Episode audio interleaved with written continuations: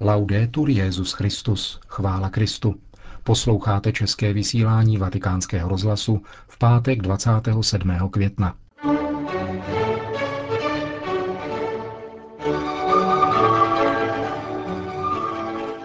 Milí posluchači, nejprve vám přiblížíme promluvu Benedikta XVI. k účastníkům generálního zasedání Caritas Internationalis a potom uslyšíte pravidelnou páteční homílí otce Richarda Čemuse. Hezký poslech.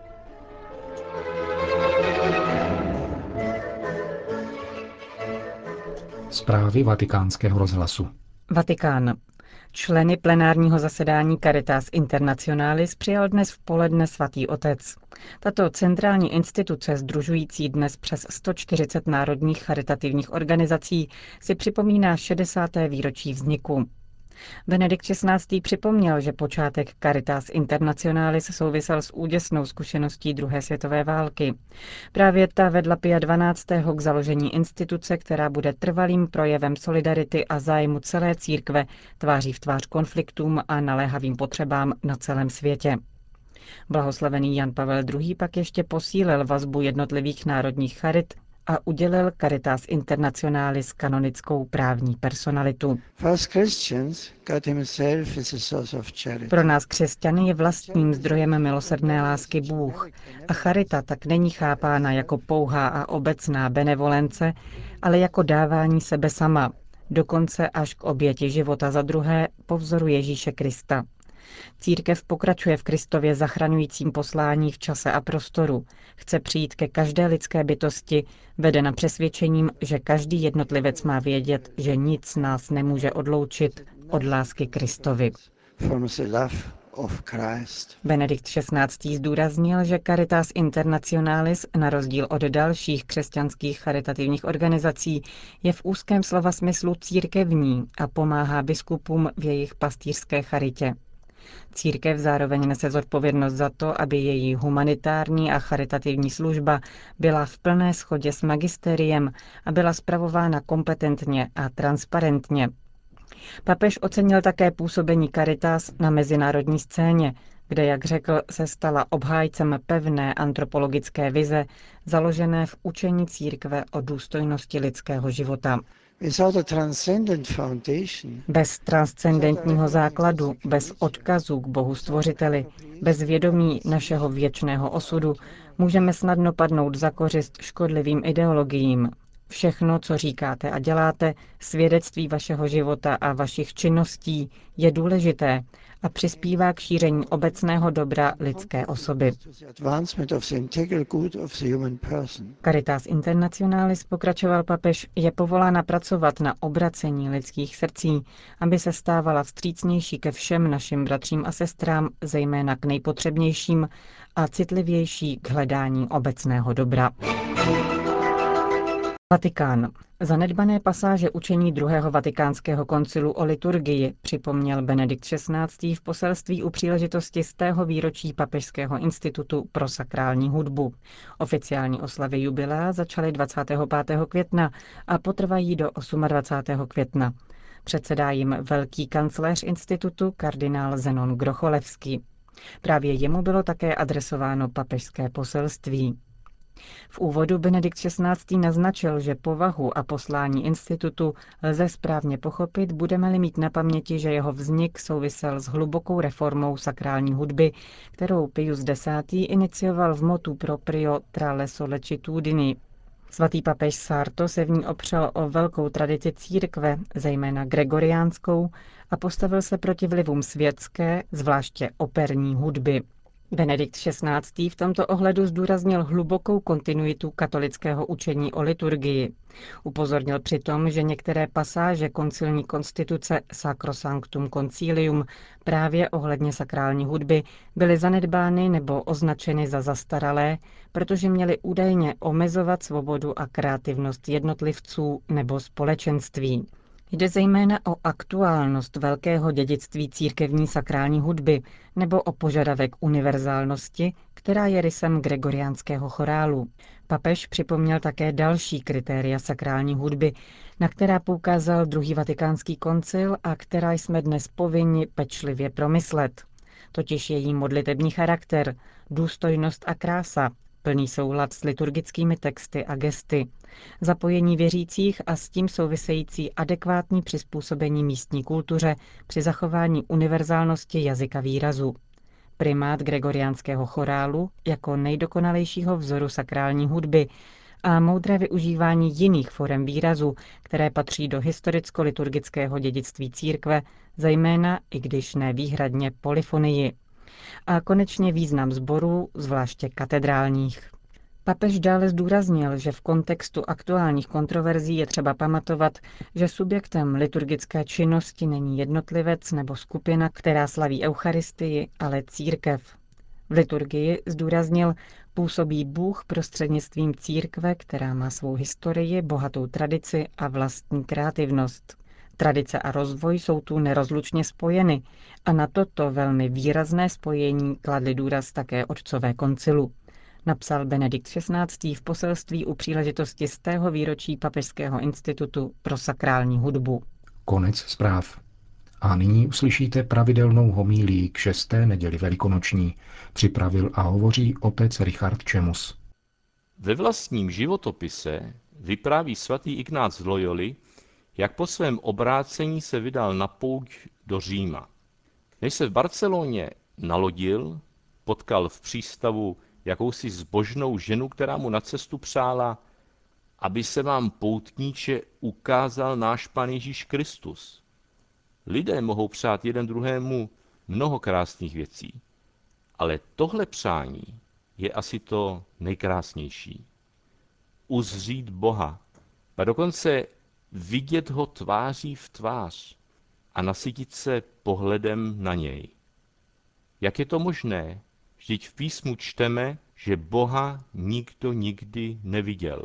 A i kdyby, varuje Bible, byl by to tak silný prožitek, že by ho člověk nepřežil. A přesto lidé od věků touží vidět Boha a hledají si k tomu náboženstvím cestu. Pane můj, můj sladký pane, toužím tě uzřít, toužím tě vidět, toužím tě poznat. Vyznává George Harrison ve své písni My Sweet Lord. A to tak z hlouby duše, že se dotýká rozhraní mezi životem a smrtí. Zve nás tím otevřít se síle a bohatství významu slovesa vidět. To neznamená se jen tak zvědavě kouknout, ale vystavit se závaznosti pohledu, kterým člověk poznává a nechává se poznat.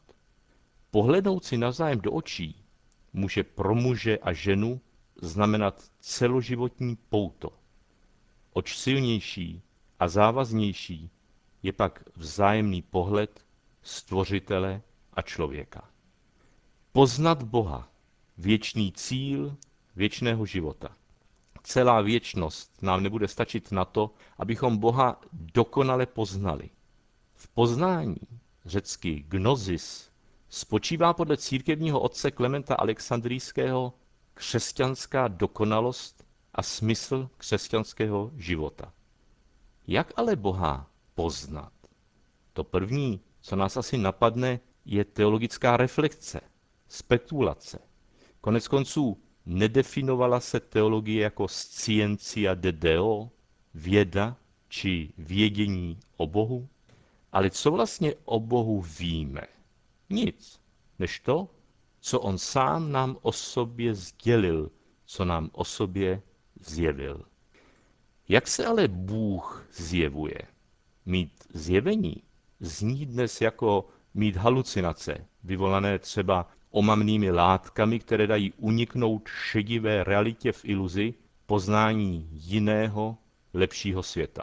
Generace mládeže, zejména v Kalifornii, se v 60. a 70. letech vydávalo na takovou cestu, trip, na které je doprovázely kapely jako Led Zeppelin, Jimi Hendrix nebo The Doors. Mnozí se z té cesty ale už nevrátili. Předávkovali se heroínem, hledali život a našli smrt. To není zjevení boží. Bůh se nezjevuje ve fantazích iluzorního výstupu k němu, ale dává se poznat v realitě života člověka, ke kterému se on sám z hůry sklání, sestupuje. Když Bible říká, že Adam poznal Evu, míní tím poznání vzájemným sdílením života. Vztahuje to i na Boha.